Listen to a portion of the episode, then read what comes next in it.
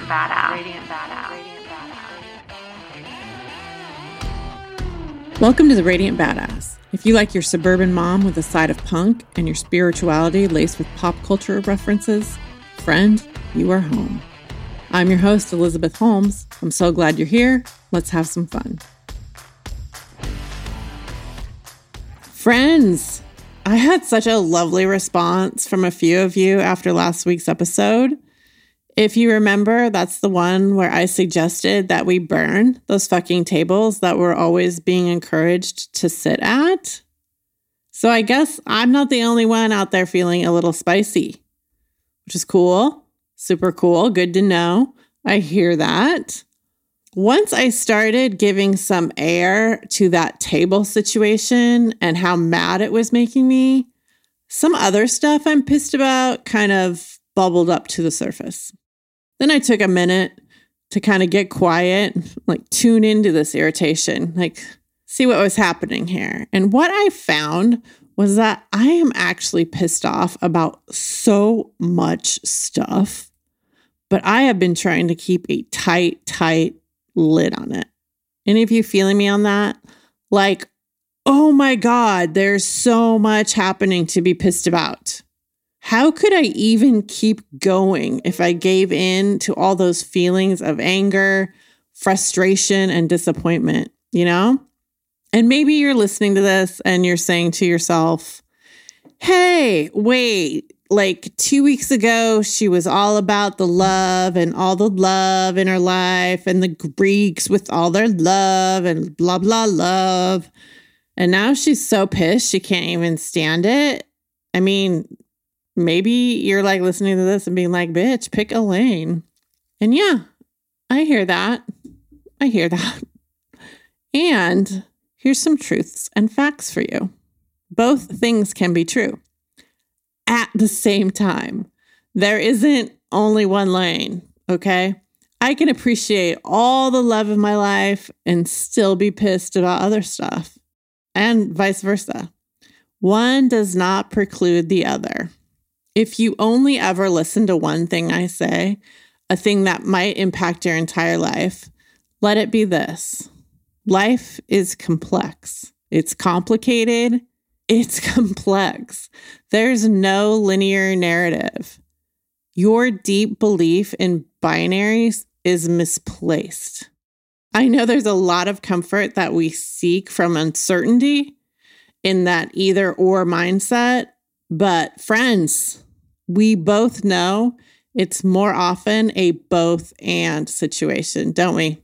So, yes, even though I am grateful for all the love of my life, and I'm coming off a stellar long weekend at the Oregon coast, which I sorely needed because I was dangerously low on beach. Despite that, I'm still spicy. And in this week's episode, I'm going to give a little vent to a couple of the things. You know, they're minor in the scheme of things, but a couple of things that are pissing me off. These aren't things that need an entire episode. And I'm also trying to consolidate them into one and see if maybe I can't move these feelings of irritation through by daylighting them. Consolidate the hate, if you will. And then I'm going to bless it and I'm going to let it go. And to be clear, I'm not going to address all of the enormous issues facing society right now that have me pissed. You know, I'm talking wars, corruption, epidemics of various flavors. No, these are just some smaller things that irritate me. First up, guys, the pink washing and marketing of menopause. Jesus Christ, you guys. We go from ignoring the hell out of it, like not speaking of it ever, and for sure not training any doctors in how to address it, to now we've got companies figuring out that there's a shit ton of money to be made by offering some relief to millions of women suffering from the effects of this transition. And while we finally have the market's attention for this, what do they do? They attempt to make menopause all pink and soft filter, but also kind of girl boss at the same time. Like, stop it. Just stop it stop portraying menopause as this unserious thing just because it only affects women. Only grown women go through this evolution. So put some respect on it. Let it be what it is. God. Like, honestly, if men went through menopause, well, if men went through it, we wouldn't even notice all the products because they would have been in our lives from the beginning. All doctors would be trained in it, not just men's health doctors, which, you know, men's health doctors isn't even a thing. Like the closest you get are urologists, but urologists also treat women. So there you go. Uh, if men went through menopause, there would have been billions, billions with a B spent to study male menopause, and every man would have like a personalized treatment plan. I swear to God. So, yeah, women are at a bit of a disadvantage here. It was irritating when it was ignored because obviously it meant important health information wasn't getting to the women who needed it. And now, sensing a dollar to be made, everyone's an expert and everyone has the answer. Now we got celebrities mixing in. Oprah's out there talking about it. I get ads all the time about some business that Drew Barrymore and Cameron Diaz invested in. Like, I don't care who fucking invested in it. and why? Like, oh my God, why do marketers think that everything that is targeted at women has to be all soft and fluffy and gentle, like we're children? Or, you know, they do do like black and edgy if it's supposed to be something sexy, like maybe a little red in there Okay, for those of you who are right now mentally inventorying my branding, sh- shut up. Okay, like those are my colors and that's who I am. All right. Just go back to the menopause thing. I know you agree with me what I'm saying here. I would love to see the packaging of women's products just be like, you know, packaging, whatever color feels right to you, whatever text tells me what's what. It's appearing to me that I could have done a full 15 minutes on that, but I'll rein it in. That menopause irritation is kind of related to this next one I'm going to talk about. Actually, all three are kind of related, but I am in disbelief at this pervasive expectation that anyone who has a platform of any size has to weigh in and issue a statement on just about everything that happens in the world. Like, why? Why though? I'm honestly so irritated about it that I had a dream the other night where Beyonce was asking me about it. Like, why does everybody have to comment on everything? Which is weird on a lot of levels, but mostly because Beyonce doesn't need any input on this topic. She handles it so well. It appears she's very clear about what she's willing to speak on and what she isn't. And I admire the hell out of her for that among other things, obviously. I think it's mostly online that I see people insisting that a public person make a statement, but like the news shows, they like to discuss it too. But then when the public person gives in and issues a statement, it's never right, right? Whatever is delivered is completely eviscerated. It's not that what they said was wrong per se, it's just the criticism seems to be like it didn't go far enough, or that's not what I would have said. And this is on shit that's not even related to these people. But so what? It's not what you would have said. It's not what you would have said because it's not you, it's them. Like you'd issue a statement on this, but guess what? No one would fucking care what you have to say. And the question I want to ask these critics calling for statements from public figures is what is your life? like I don't know, truly there are a lot of different sorts of people out there that I would like to ask that question of. But for the moment, it's these people. Like, this is your one lifetime, and you want to spend your energy doing that? For what? To what end? Do you like honestly wake up and think, mm, today I'm going to harangue this person I do not know and will never meet in a semi anonymous format bug them to issue a statement about a situation they have no stated expertise in that doesn't involve them personally. And then after bullying them into it, I'm going to take a shit on whatever they issue. Like, is that a good day for you? How are you so broken that you believe there's benefit in there for you? Those are all the wrong vibes, friends. All the wrong vibes. That person putting out that much negative energy, they are going to get that back threefold. Moral, mind your business, okay? I'm going to give you a quick example of this since my various For You pages have been aflame with this situation. It'll be kind of interesting if you don't know anything about this because our algorithms are so different. But this is about Brene Brown.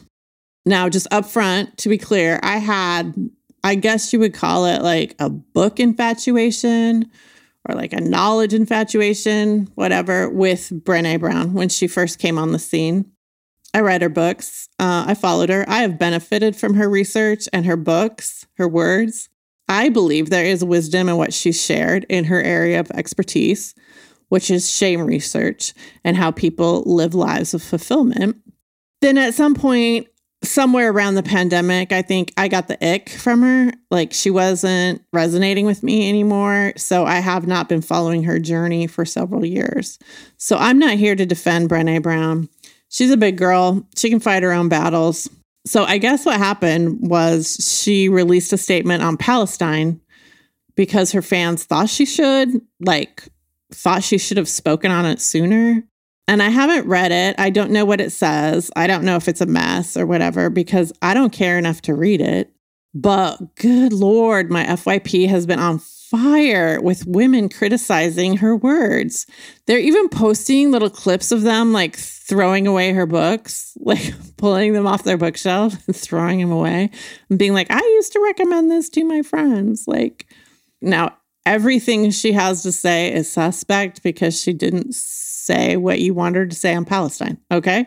My irritation about this partly is why the fuck would you give a shit about what Brene Brown has to say about the Middle East? That's a complex geopolitical situation, not a shame spiral. I know from her publications that she believes murdering people is wrong. I believe she's a fan of peace. I know she's not a fascist, and I think that's all I need to know about her beliefs. She's not going to influence me on the Middle East. She has no expertise. She lives in Texas.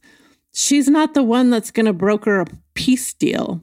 Stop caring about what celebrities and public figures say about shit and do your own research and apply your own critical thinking. And if someone doesn't believe 100% the same way you do, but they are a decent person and not a fascist, give them some grace. This Brene Brown example is just one small example of this incredibly widespread outrage performance art that people are engaging in. It is all about the outrage and the clicks and the clout, and it's disgusting. Unplug and touch grass, people, for God's sake.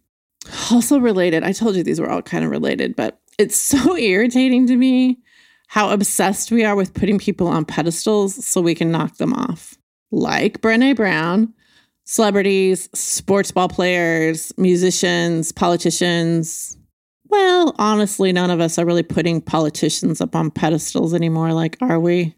I mean, I hope not. Strike that one. But all manner of folks with a public profile. We are so quick to install them above us as though their unique talents in whatever their field of mastery is make them worthy of elevation in all areas.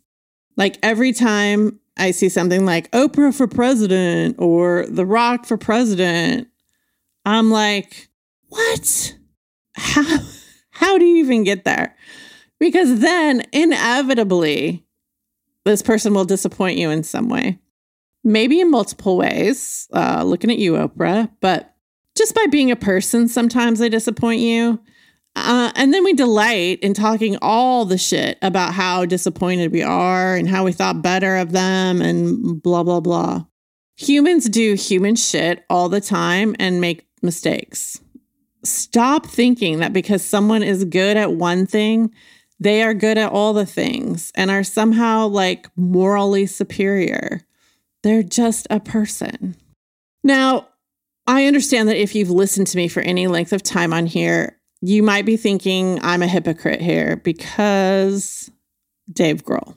You know, I love me some Dave Grohl, but I do not have him on a pedestal. I don't think he can do no wrong. I don't think he should run for president. I think he does more things right than he does things wrong. I mean, I know that in his youth, when he was younger, when I was younger and made mistakes, he treated some band members probably less than stellar. I'm aware of those stories. And there's a lot of rumor stories around that he was a little bit of a dog with the ladies for a time. But, you know, from what I've observed or heard or whatever, he figured it out. He grew up and he's reported to be a good hearted person with good intentions, which is good enough for me. I'm just asking you to recognize that people are just people. And I kind of can't believe I'm saying this because I do enjoy a good parasocial relationship, but they are completely out of control in this society. Hey, you don't know these people. You know that, right? That access you think that you have through social media, you know that's all controlled and curated, right? And don't look to famous people for role models. Like you are a grown ass person. Look to people who have done important things to move humanity forward, okay? Do some internal investigation and clarify your own values, what's important to you, and live in alignment with those. It's so weird that it's come to this. Another thing, like people were screaming on social media because Travis Kelce got heated at his coach on the sidelines of the Super Bowl. They're all like, he's no role model for my kids. And I'm like, ma'am, he didn't sign up to raise your kids. That's your job. At most, he provided you a teaching moment for your own kids about emotional regulation. Stop trying to outsource your values. God, I fully did not think I'd mention Travis Kelce in this episode. it just happened, I guess. Clearly, this week's episode has been brought to you by Get Off My Lawn. I swear, I'm in a mood. It's fine it feels good to say this stuff out loud so I can hear it and figure out what to do with this pissed off energy and why shit is so irritating to me right now. Because all of this stuff I just said, it shouldn't matter. You know what, man? I got to unplug and go touch some grass and take my own advice. Okay, I'm to wrap this up here and say thank you so much for joining me this week. And I wish you the very best week with the fewest annoyances and irritations possible. This has been the Radiant Badass, and I am Elizabeth Holmes.